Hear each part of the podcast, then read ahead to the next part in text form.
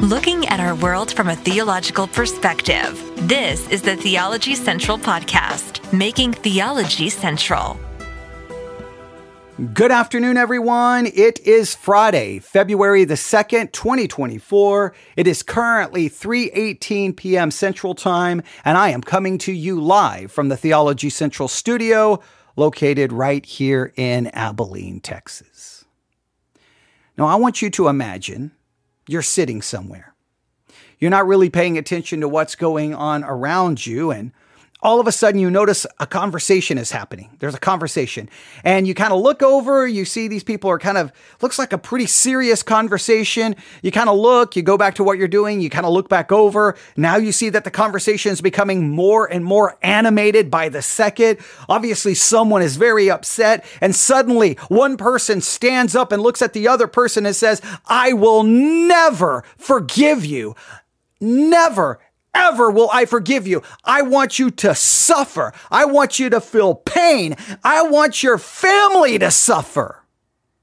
Now, whether you want to admit this or not, you're probably going to be making some kind of judgment, right? Because we're always judging. Whether we we may not we always try to claim, well, I'm not really judging, but we're judging all the time, when, even when we shouldn't. In many cases, we're judging that which we have no business judging because we don't even really know. But we make judgments. So as you sit there and the person just storms off, I'm never going to forgive you. I, I never ever, and I and I want you to suffer, and I want your family to suffer. They walk off, and you may be like, "Wow!" You may get uncomfortable. You may start looking down. You don't want to even look over, and you're like, "What just happened? What just happened?" But in your mind, you may start thinking, "Man, if that person doesn't forgive, that's going to that's going to tear them up. That's going to destroy their life. They need to forgive. Even if you don't really have any context, you may be thinking they need to forgive because if you don't forgive, it's negative for you. You've got to forgive. And you may think, "Hey, that's the best thing to do." So but let me ask you this question. Do you think it's always the best thing to do is to forgive, or do you think there are times where it's actually beneficial not to forgive? Now, you may start quoting Bible verses at me here in a second, okay? And that's great. I think we all know what the scriptures say, and we will be talking about what the scriptures say. But when it comes to our everyday practical life, yeah, I mean, a lot of times I think Christians say, I, I forgive you, but we really don't. I think a lot of times say, well, I've forgiven that person, but you can just tell there is bitterness, there is anger, there is resentment, there is wrath. So maybe you're saying, you're saying all the right words, but maybe deep down you really haven't.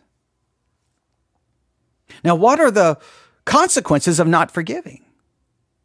What are the consequences? And from a Christian perspective, should you forgive simply because maybe someone tells you it's beneficial for you to forgive? If you forgive simply for the benefits you receive from it, is that true forgiveness? Are you truly letting the person go? Are you are you simply saying, "Look, I I don't really forgive you, but I'm going to try to at least in my mind let this go, let the resentment go so that I can get on with my own life. I'm only doing it for me." Well, then is that really forgiving them? What does biblical forgiveness really look like? Now, I am bringing up all of these questions because of a very powerful and sad news story that was published today, February the 2nd, 2024. You can read this news story at the Christian Post, christianpost.com.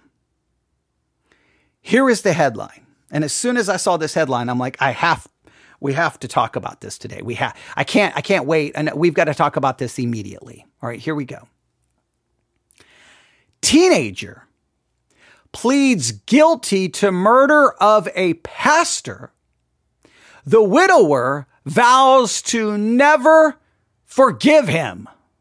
So a teenager killed a pastor, pleads guilty to the murder, and the pastor's widower vows to never, ever forgive the teenager who murdered his wife. Here is the story.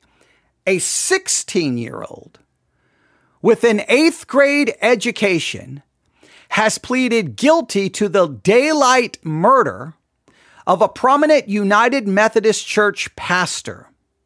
And her widower vowed in court on Thursday that he will never forgive him for the crime. The teenager pleaded guilty to second degree murder and was sentenced to 28 years in prison. But family members of the late pastor who was killed during a carjacking at her home didn't think his punishment was sufficient.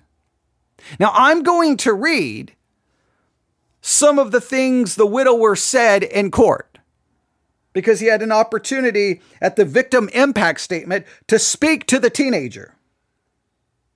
Now, I'm going to read some of this. I am going to clean it up a little bit. Uh, one of the things said here is very explicit. So you're going to know the word. I'm not going to say the word, but you're, you're going to know. So if this thing offends you, I, I just, I just want you to hear the emotion in this. Here's a widower. His, his wife, who's the pastor, is killed in broad daylight and a carjacking by a teenager. The teenager pleads guilty, gets 28 years, and the family members are like, know, the family members of the pastor are like, this is not, 28 years is not near enough. You should pay more. And they're obviously very upset. So then in court, they have the opportunity to speak to the person who ple- pleaded guilty and their victim impact statement. Here is the first thing that's recorded here in this story. Here we go. I quote, I hate you to my effing gut. I hate you to my effing gut, the pastor's widower told the teenager during his victim impact statement. I hate you. I mean, I hate you is strong enough, but he throws in an expletive. I hate you all the way to my gut. Like this is not just a, an external hate. This is a deep, deep hatred. I hate you. The pastor's widower goes on to say, I have no remorse for you. I wish the worst for you while you're locked up for 28 years. The grieving widower also said he hoped the teenager's family suffers the worst pain imaginable. I wish for you to die. I will never forgive you. I hope all your family feels the worst pain imaginable while you're being lo- while you with you being locked up, but it will never measure up to my pain, he said. Police said uh, that the the pastor who uh, led uh, who led uh, a United Methodist church in Tennessee was fatally shot in the driveway of her home during a carjacking just after 4 p.m. on July the 18th, 2022. Friends say she was on her mobile phone with a colleague when she was attacked. The teenager was charged as an adult in the case at the request of the Shelby County District Attorney's Office. Investigators said the teenager was wearing an ankle bracelet on the day he shot the pastor due to previous criminal activity. And even after he killed the pastor, the teenager went on to carjack another victim. Despite the circumstances, the teenager was given bail and allowed to be free until he was sentenced on Thursday. The late pastor's widower and other family members were outraged about the situation. You are you are only out on bond because the juvenile system is messed up. In other countries, they do a life for a life, but you will be eating three meals a day until uh, changes are made with the juvenile system. They will continue to be unjust penalties. Now, they go on and add more to it. You can read the entire article. Now, when you have the full context there, I mean, look, I can't say, on one hand, I cannot say I understand the widower's pain and grief. I can't say I understand it exactly, but I think I can somewhat relate. A family member being murdered, and you're looking at the person who did it, I, I don't know if I, I I'm just going to be honest with you. I don't know if I could say, I forgive you. I think I may say, I want to kill you. I think I may be yelling and screaming and have to be held back. I don't know. I don't know what I would do. So I think I can at least relate to this outburst of anger. I hate you. I hate you so much. I wish you were dead. and be very upset with obviously the judicial system because the person was running around with, you know, had already committed crime and was wearing an ankle bracelet just, but still out committing crime. A, a horrible situation. So we could talk about the judicial system, but for us here, what I want to talk about is the idea of forgiveness. Now, we all are confronted with a harsh reality right here. And if you are a Christian, you know the harsh reality that we are confronted with. Christianity is a call to obviously believe in God, confessing that we are sinners, and trusting in His righteousness alone for our salvation. And once we put our faith in Christ for salvation, we are then called to, well, to follow him. We are called to to learn and to try to obey the scriptures that which we have been given. Now we know we're going to fall short. That's why we need to be saved by an imputed righteousness. But we are confronted at that very moment for the rest of our lives that we are either to follow and pursue what God tells us to do, or we will follow and pursue what we feel like doing. What God says versus what we feel what God says, what we feel. Now, sometimes as Christians, we play this little game that we take what we feel and we try to make it what we try to convince ourselves that that's what God says. I feel this way and God agrees with me. Well, that's usually that's that's never a good thing and that's really that's really detrimental to everyone of us. You should not do that. Don't take what you feel and then twist God's word to make it align with it. No, no. Sometimes it's best to just admit this is how I feel, this is what God's word says, and I'm in a conflict right now. I'm in a great conflict. Now you have to choose. Are you going to go with your feelings or are you going to go with God's word?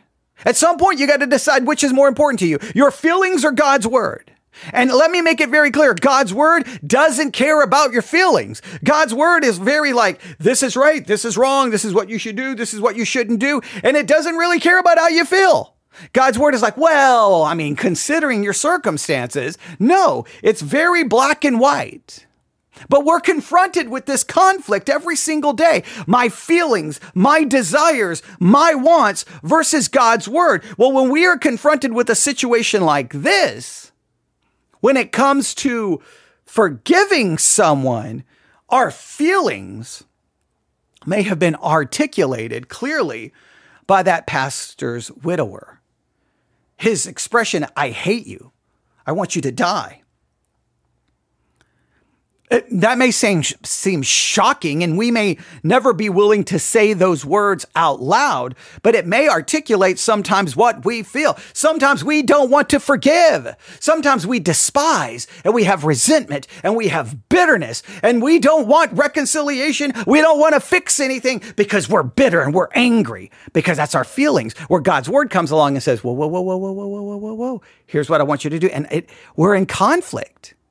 We are in conflict. I'm in conflict every single day with my wants and desires versus God's word. Every single day, I find myself in that conflict. Oh, come on. I can't be the only one.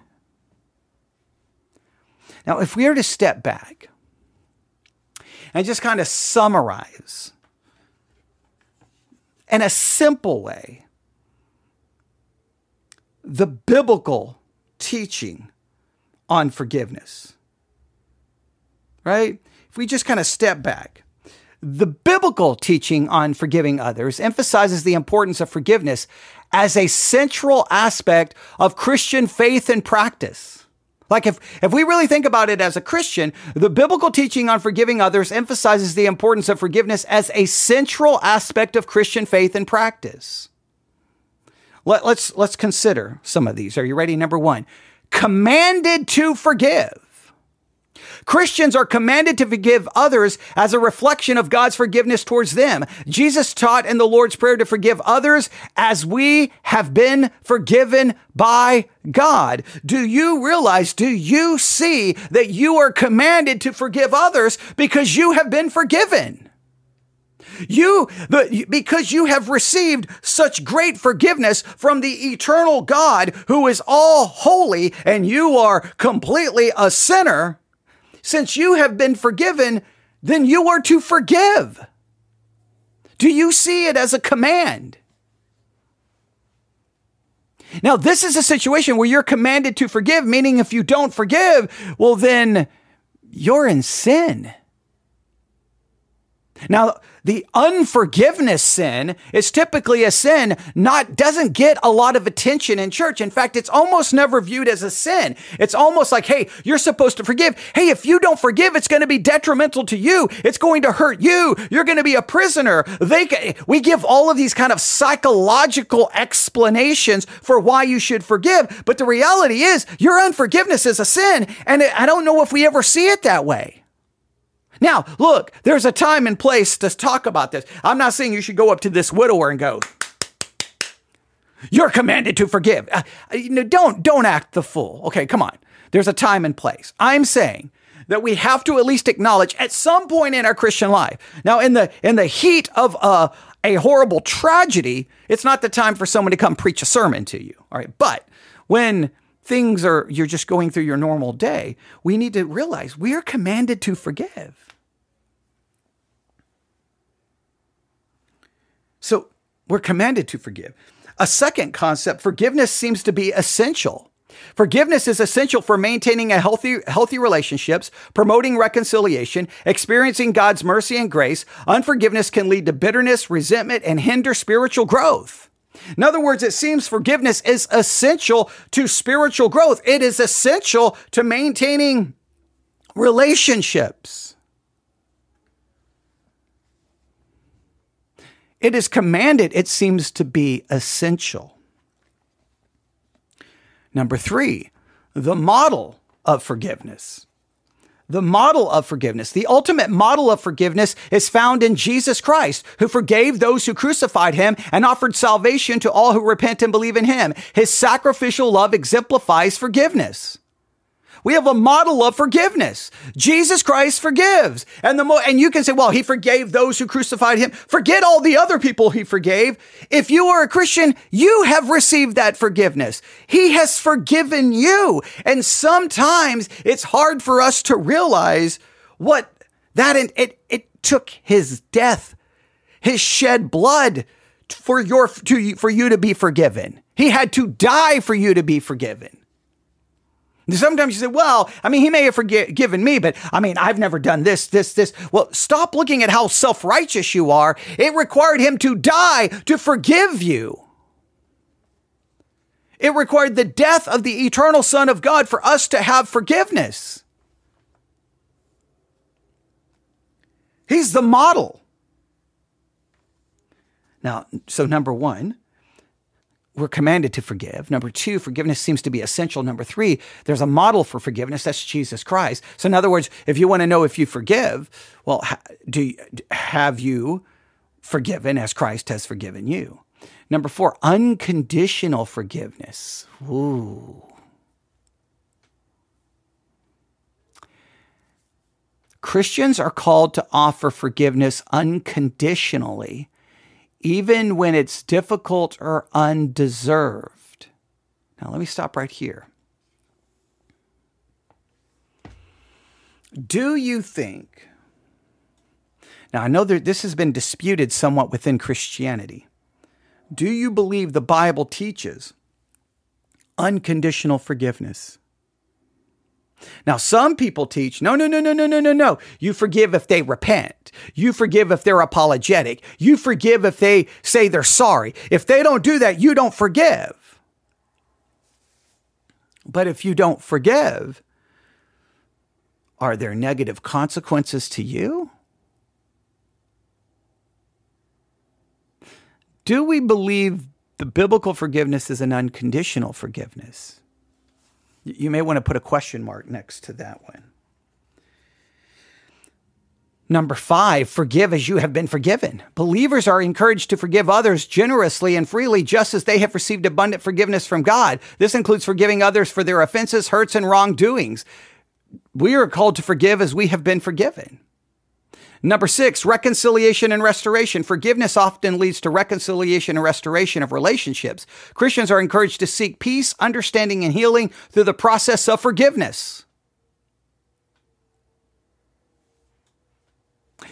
So, number one, the command to forgive. Number two, forgiveness is essential. Number three, the model of forgiveness. Number four, unconditional forgiveness. Number five, forgive as you have been forgiven. Number six, reconciliation and restoration. Number seven, forgive from the heart. True forgiveness involves letting go of anger, resentment, and bitterness in one's heart. It requires a genuine willingness to release the offender and move forward in love and grace. In other words, biblical forgiveness seems to be not just something you say, it's not just something you think. You have to do so from the heart. It's an internal forgiveness. And then number eight, forgiveness brings freedom. Forgiveness brings freedom from the burden of carrying grudges and allows individuals to experience emotional, spiritual, and relation, relational healing. It opens the door to experience God's peace and joy. Now there's a there's some points. I'm not saying I agree with these points. I'm not saying you should. I'm saying we should consider them. The point is, forgiveness seems to be essential in the life of a believer, and we definitely seem to be called to it. There may be some uh, specifics that we may not agree on or we may struggle on, but it seems almost like this is clearly a biblical mandate. And yet, so many Christians walk around with some level of resentment, some level of bitterness, some level they truly will not let it go. No, well, that's a sin on your part. Whatever the other person has done. Now, now from a biblical perspective, you find yourself in sin. And I know that's not easy to comprehend. Let's just look at some scriptures. Go to Matthew chapter 6.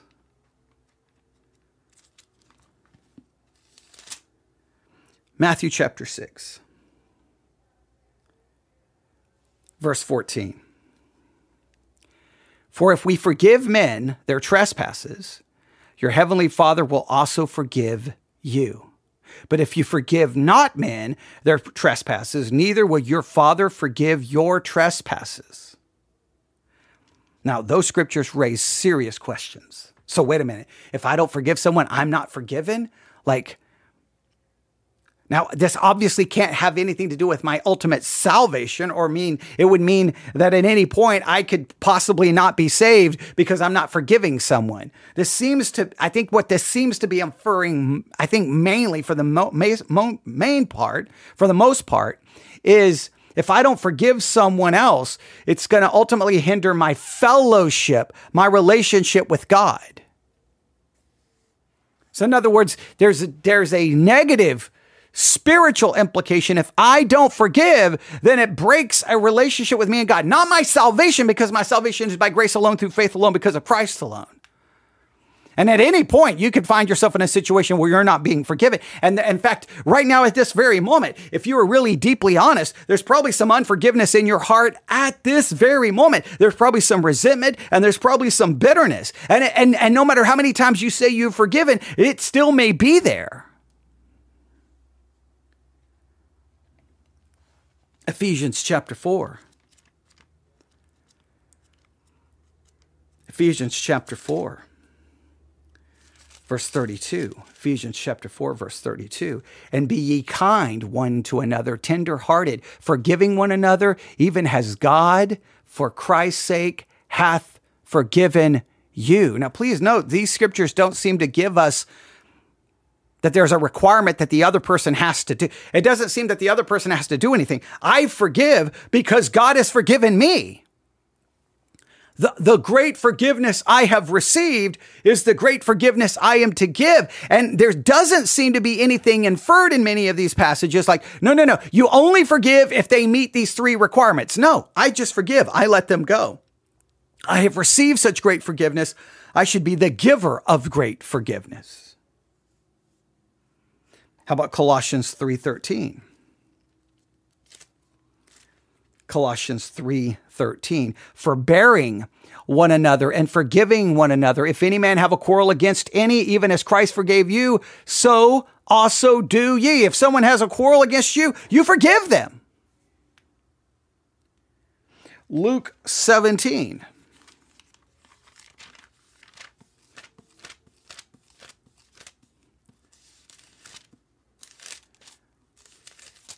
Luke 17 verse 3 take heed to yourselves. If the if thy brother trespass against thee rebuke him. And if he repent forgive him. And if he trespasses against thee seven times in a day and seven times in a day turn again to thee saying i repent thou shalt forgive him. Now in this particular case it sounds like the repentance is necessary. So is does this call into question the unconditional nature? Some of those other verses don't seem to imply that. It's just you forgive. This seems to imply well if they come back and apologize, then d- d- does it require that? Matthew chapter 18 Now, in some of these passages, I think in Matthew 18, it becomes obvious what's being referred to here. Well, uh, uh, okay, Matt, oh, well, see now in Matthew 18, this is clearly in, in context of church discipline, right? Because Jesus has this discussion about church discipline right? So now you're dealing within the context of the church. Then came Peter to him in verse 21, Matthew 18, 21. Lord, how often shall my brother sin against me and I forgive him? Till seven times. Jesus saith unto him, I say unto thee, until seven times, but until 70 times seven.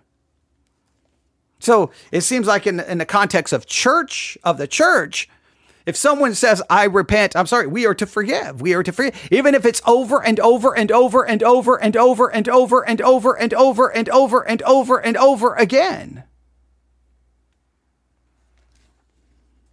Mark 11.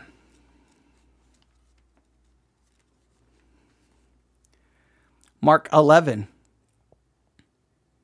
I'm in Mark 12. Let's go to Mark 11 verse 25. Mark 11, verse 25. And when you stand praying, forgive if you have aught against any, that your Father also, which is in heaven, forgive you your trespasses. So when you're praying and you realize that you haven't forgiven someone, you need to stop and, well, you need to forgive them. You need to forgive them because it seems to have possibly a negative impact on your own prayers. Forgiveness is an essential part of the Christian life, regardless of your feelings, regardless of your emotions. Now, I think the reason as Christians we are called to be able to forgive is because of the forgiveness we have received, and we should do it. And because guess what? We're supposed to die to self and deny self. I am forgiving because I've been forgiven, not because I feel like it, not because I desire it. I should do it because, well, of what God calls me to do.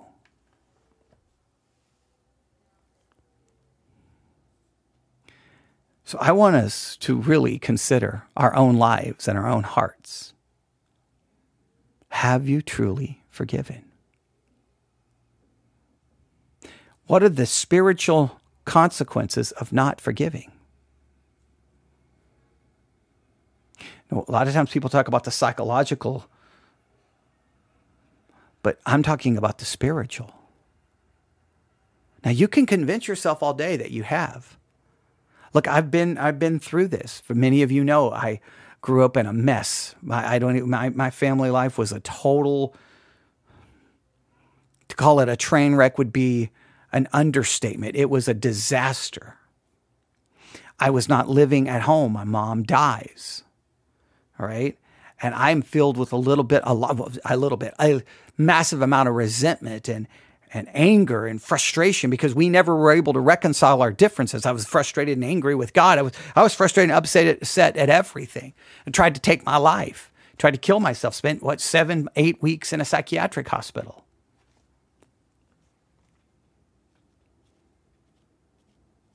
And at some point, I had to write a letter and take it to my mother's grave and read it to my mother, supposedly trying to forgive. Now, I read the letter but you know what? There are even days, all of these years later, 2024. 2024. Sometimes I can still feel a little bit of bitterness and resentment. Now, it's a lot less than it used to be, but there's still things there. There's still things about things that happened even after my mom's death with my father and before he died There is some resentment there.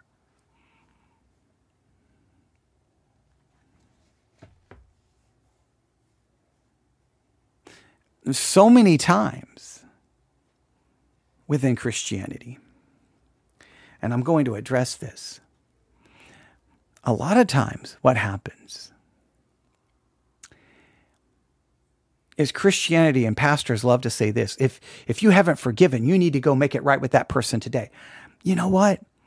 I think sometimes when we go try to tell the other person, I think we're not really trying to make it right. I think what we're trying to do is like, look, I really still have uh, problems with you, but I'm going to try to make you feel bad because I'm going to come to you saying, I forgive you. And sometimes what we're hoping is when we say, I forgive you, that what we're hoping is that the other person will be like, Oh, I am so sorry. It was all my fault. Sometimes when we say, I forgive you, right? Is what we really want to hear is, that person then say, well, oh, I'm so, no, no, no, no, no, no, no. I'm sorry. I, for, I, you don't need to forgive me because I, I, I'm the one who did everything wrong. You didn't do anything wrong. Like, you know, and, and you really kind of want to, you're kind of putting the other person on the spot. I think what we need to do is, I don't think we need to always get up and go tell the other person. I think what we need to do is just let the other person go. We just release them. We forgive them. We don't need them to know unless, unless you're trying to restore or reconcile a relationship, you just need to let them go. But sometimes we want to confront them because we really want, we're trying to get them to feel bad. We're trying to get them to, to start groveling at our feet and telling them, no, I'm so sorry. I never meant to hurt you. It was all my fault. We want that sometimes we're real hoping for that. And I don't know if we really are wanting to forgive as much as we were going to use the idea of forgiveness to confront someone else so that they will feel bad. And sometimes it doesn't work the way we want to. Some people are like, well, yeah, okay, so you forgive me. Okay, whatever. I don't care. And then we, then, then we walk away even more bitter. Sometimes I think the thing to do is just, you don't need to go to them. You don't need to contact them. You just let it go. You just got to let it go. You got to let go of the resentment and the bitterness and the anger and the hurt and the wrath. It doesn't mean you're saying that what they did was right. No, no, no, no, no, no, no, no, no. You're saying because I have been forgiven, I'm going to forgive and let this go. It doesn't change. It doesn't justify their behavior. It doesn't excuse the behavior. You're just letting it go. Just like God forgiving you doesn't justify or excuse your behavior. God justifies you on the, on the behavior, based on the behavior of Christ, his righteousness, not on your behavior.